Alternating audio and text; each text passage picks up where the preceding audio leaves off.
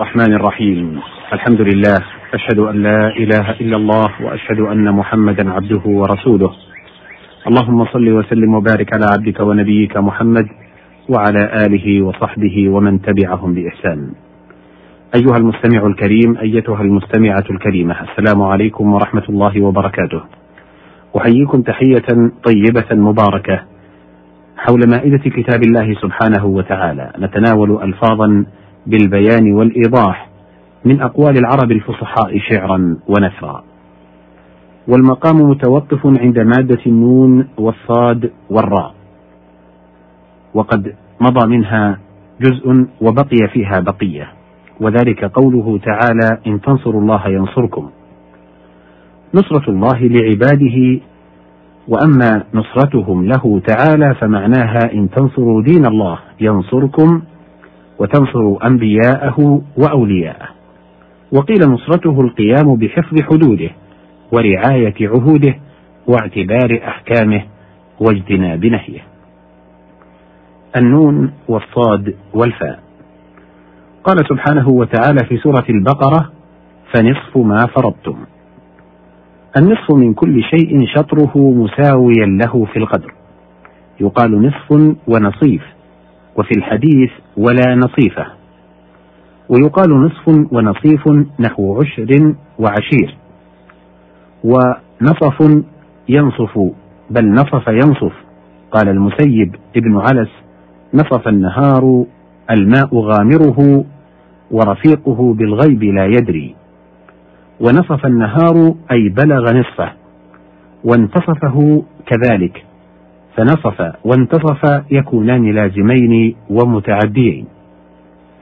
والنصف المرأة العوان أي التي لم تبلغ سن الكبر وتجاوزت الصغر فهي بين السنين.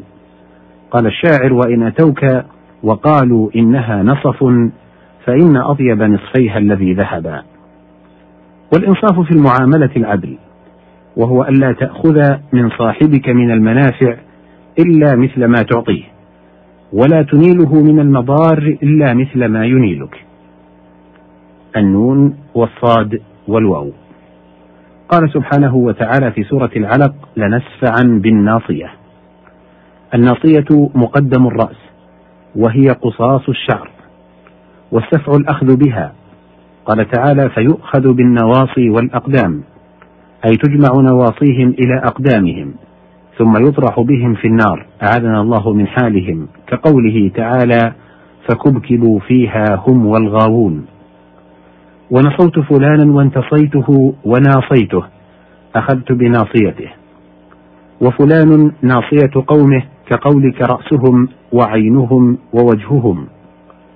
والنصي مرعى من أفضل المراعي.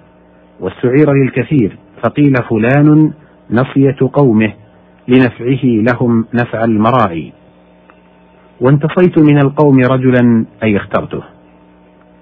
النون والضاد والجيم. قال سبحانه وتعالى كلما نضجت جلودهم النضج والنضج إدراك اللحم نهاية شيه وطبخه. قال امرؤ القيس فظل طهاة اللحم ما بين منضج صفيف شواء أو قدير معجل. وناقة منضجة جاوزت بحملها وقت ولادتها. وفلان نضيج الرأي أي محكمه. النون والضاد والخاء. قال سبحانه وتعالى في سورة الرحمن فيهما عينان نضاختان. النضخ والنضح متقاربان وهما رش الماء. يقال نضخناهم بالنبل أي فرقناها فيهم بالحاء والخاء. والنضخة المطرة. وأنشد أبو عمرو لا يفرحون إذا ما نضخة وقعت وهم كرام إذا اشتد الملازيب. وعين النضاخة كثيرة الماء.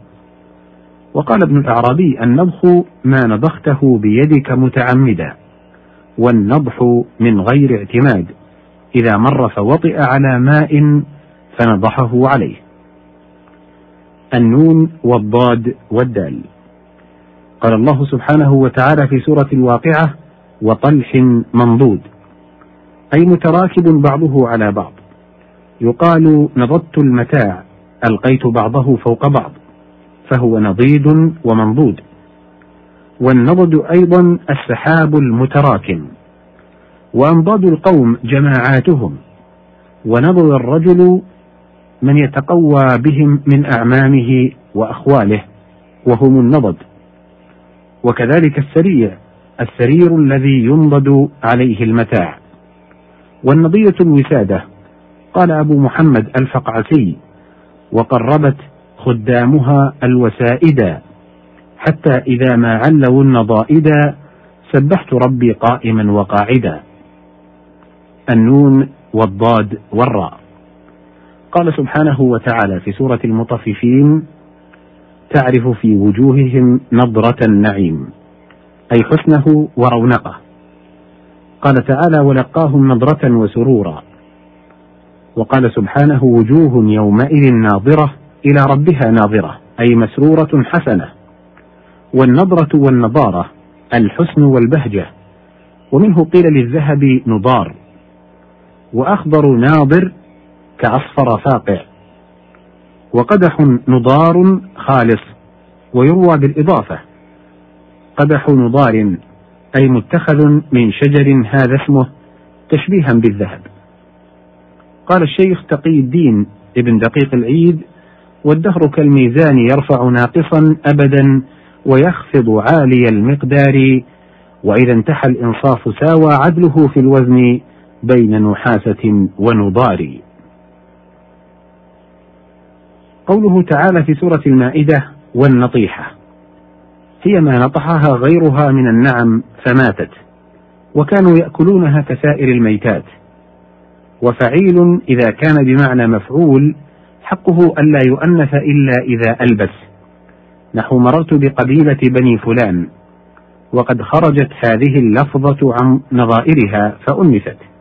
ومثلها الذبيحة والناطح ما استقبلك بوجهه من ظبي أو طائر كأنه ينطحك. وعرب الجاهلية يتشاءمون به. والناطح أيضا الوعل.